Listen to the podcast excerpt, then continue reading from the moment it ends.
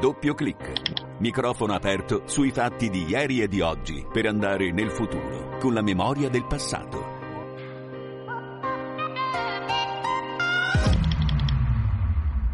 Sono venuto a Barbiana per rendere omaggio alla memoria di un sacerdote che ha testimoniato come nel dono di sé a Cristo si incontrano i fratelli nelle loro necessità e li si serve.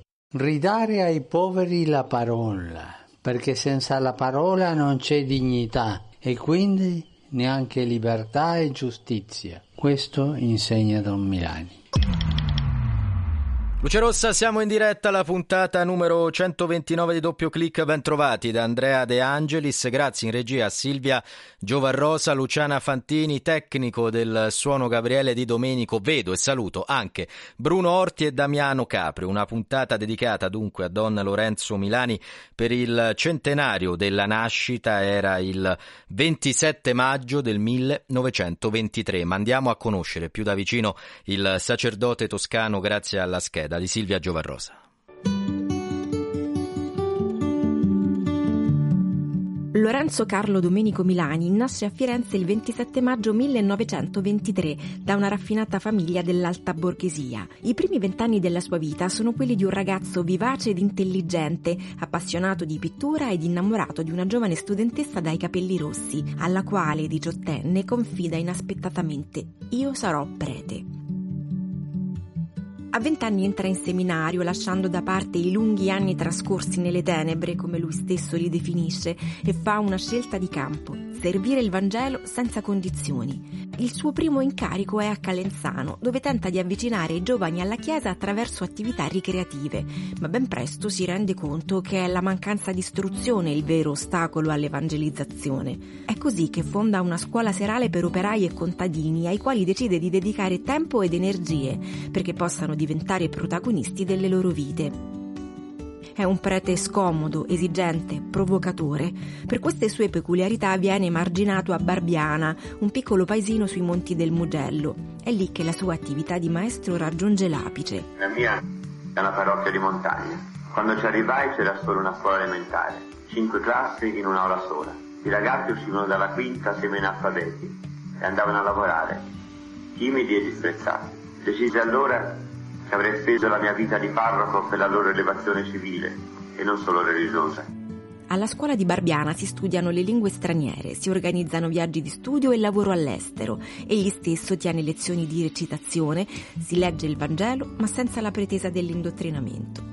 I care diventa il motto della scuola. Ciò che vuole Don Milani è prendersi cura dei più piccoli e degli abbandonati dalla società, perché imparino ad usare con consapevolezza gli strumenti del voto e dello sciopero, perché si possano affrancare da idee preconcette e vivano da uomini liberi e uguali. Eroici piccoli monaci, che sopportano senza un lamento 12 ore quotidiane feriali e festive di insopportabile scuola, non sono affatto eroi ma piuttosto dei piccoli svogliati scansafatiche che hanno valutato che 16 ore nel bosco a badare alle pecore sono peggio che 12 a Barbiana a prendere pedate da me. Don Lorenzo muore prematuramente a 44 anni. Come potevo spiegare che io i miei figlioli li amo? Che ho perso la testa per loro, che non vivo che per farli crescere, per farli sbocciare, per farli fruttare. Come facevo a spiegare che amo i miei parrocchiani molto più che la Chiesa e che il Papa? E che se un rischio corro per l'anima mia non è certo quello di aver poco amato, ma piuttosto di amare troppo.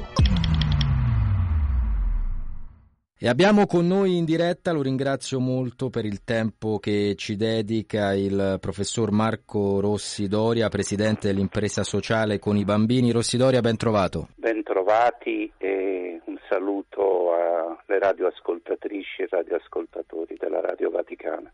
Presidente, con lei vorrei partire innanzitutto proprio dalla sua storia perché secondo me davvero è un esempio chiaro di come si può fare del bene mettendo al centro l'educazione, l'essere umano, talvolta anche quello che appare più dimenticato, più scartato, come ci dice il Papa. Vuole provarci un po' a raccontare cosa lei ha realizzato? Ma voglio riferirlo ovviamente a Don Milani, era eravamo ragazzi al liceo, quando leggemmo lettera a una professoressa, naturalmente fu ispirazione per una ribellione, una delle molte ispirazioni per una ribellione contro le evidenti ingiustizie e era una stagione così. Però poi io cercavo anche un posto nella vita, un mestiere che significasse qualcosa per me, che mi corrispondesse. Avevo con i miei nipoti in qualche modo visto che stavo bene con, con i ragazzi, con i bambini, che mi piaceva imparare insieme a loro e leggendo quelle pagine vedevo quella passione lì, la passione pedagogica di Don Milani, il suo lavoro artigianale con quei ragazzi, il fare le cose insieme a loro, l'esplorare il mondo, il trovare un metodo, era questo che mi affascinò. E di lì a poco cambiai scuola, passai rapidamente dal liceo classico dove continuavano proteste e cercavo invece un mio posto, quindi mi presi una licenza magistrale e vinsi il primo concorso. E quindi avevo 21 anni quando sono entrato in classe in una periferia di Roma, poi passai rapidamente alle periferie di Napoli e quel libro mi, mi guidava perché proprio nella sua parte didattica, nella sua parte di artigianato, dell'aiutare ad imparare, eh, mi affascinava. Professore, parlava appunto di come i giovani, i bambini più piccoli trascinano. Spesso c'è una lettura magari un po' a senso unico di quello che accade, cioè dover insegnare a chi è più giovane qualcosa. È d'accordo invece nell'affermare che proprio i più piccoli ci insegnano cosa significa saper ascoltare? Sono i giovani, i bambini in particolare, che sanno ascoltare meglio di noi adulti, è così? Sì, e poi c'è una magia che si capisce quando si è più grandi, adesso la capisco meglio, come se avessero già tutto dentro di sé e è una maieutica continua.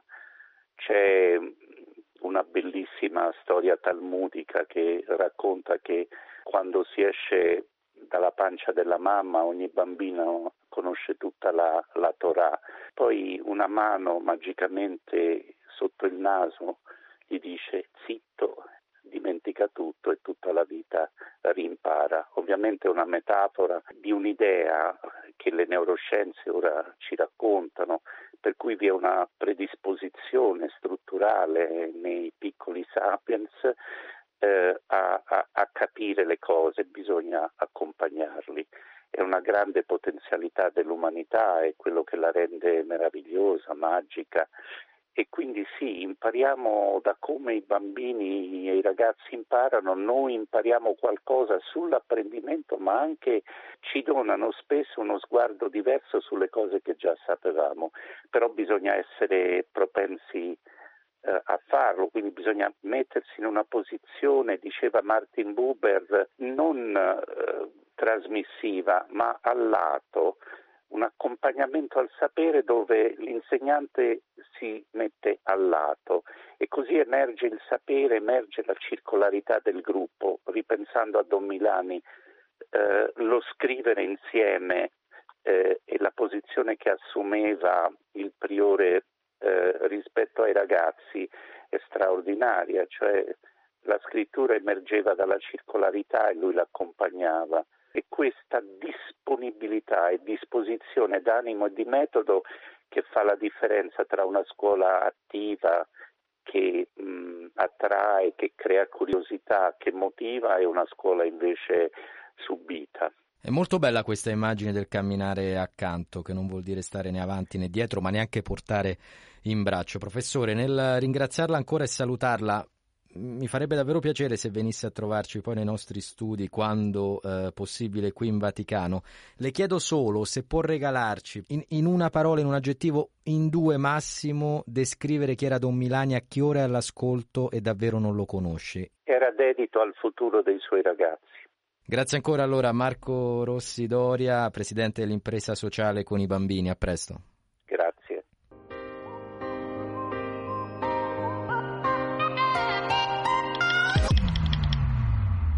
E adesso un contributo del collega Alessandro Guarasci perché sono tante le storie di chi è passato per Barbiana, raccontarle tutte sarebbe impossibile in questo spazio, ma hanno però un filo comune, quello di voler portare l'istruzione davvero in ogni stat- strato della società senza alcun tipo di differenza. Saluto anche, ci ha scritto al 335 12 43 722 Paola, ancora eh, Filomena, quanto conta dare educazione a chi ha set- sete di Verità. Ascoltiamo il contributo di Alessandro Guarasci. Paolo del Mugello, da ragazzo aveva tanta voglia di studiare, ma le possibilità economiche in famiglia erano poche. Il padre però venne a sapere che in montagna c'era un prete che aveva aperto una scuola per i meno abbienti ed ecco che là scatta la curiosità. Da quella storia Paolo Landi ha scritto il libro La Repubblica di Barbiana. Sono andato su a Barbiana, era una domenica mattina con mio padre in Lambretta e Don Lorenzo stava facendo il Vangelo, perché tutte le domeniche mattina faceva il Vangelo, era sotto la pergola con una quindicina di ragazzi seduti sulle panche, una cartina della Palestina appesa, noi arrivavamo su, era verso le otto e mezzo, nove, e la cosa che mi impressionò è che dopo tre ore aveva fatto tre righe del Vangelo, perché spiegava dove avvenivano i fatti, qual era la storia, come le parole, come il significato delle parole cambiavano nel tempo, le diverse traduzioni del, del Vangelo. Io rimasi allibito nel vedere insegnare il Vangelo in quella maniera, perché non l'avevo mai visto, salvo le prediche dei preti durante la messa o quelle dei predicatori. Per cui dissi, beh, forse da questo prete penso da, di poter imparare qualcosa.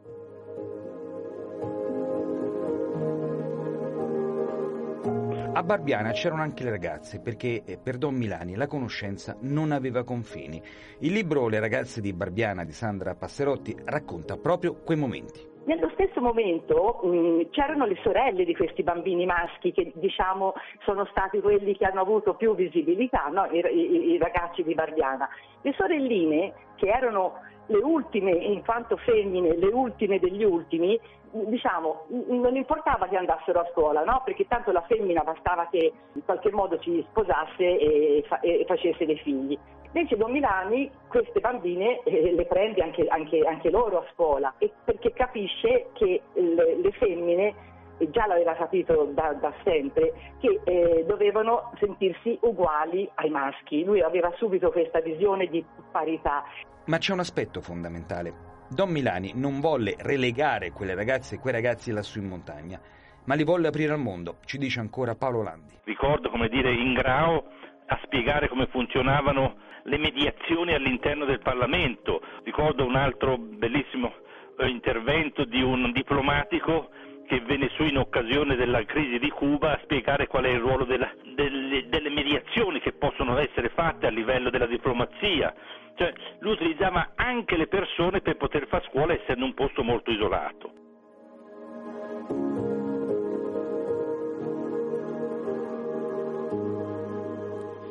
E chiudiamo questa trasmissione con una testimonianza davvero significativa, quella di Agostino Burberi. Si tratta del ragazzo che accolse per primo Don Milani al suo arrivo a Barbiana. Oggi ha eh, una ottantina d'anni, ma dalle, dalle, sue parole si nota tutta l'emozione nel ricordo del sacerdote. E poi notate bene alla fine quando ci ricorda chi andò, o meglio, chi non andò ai suoi funerali. Ascoltiamolo.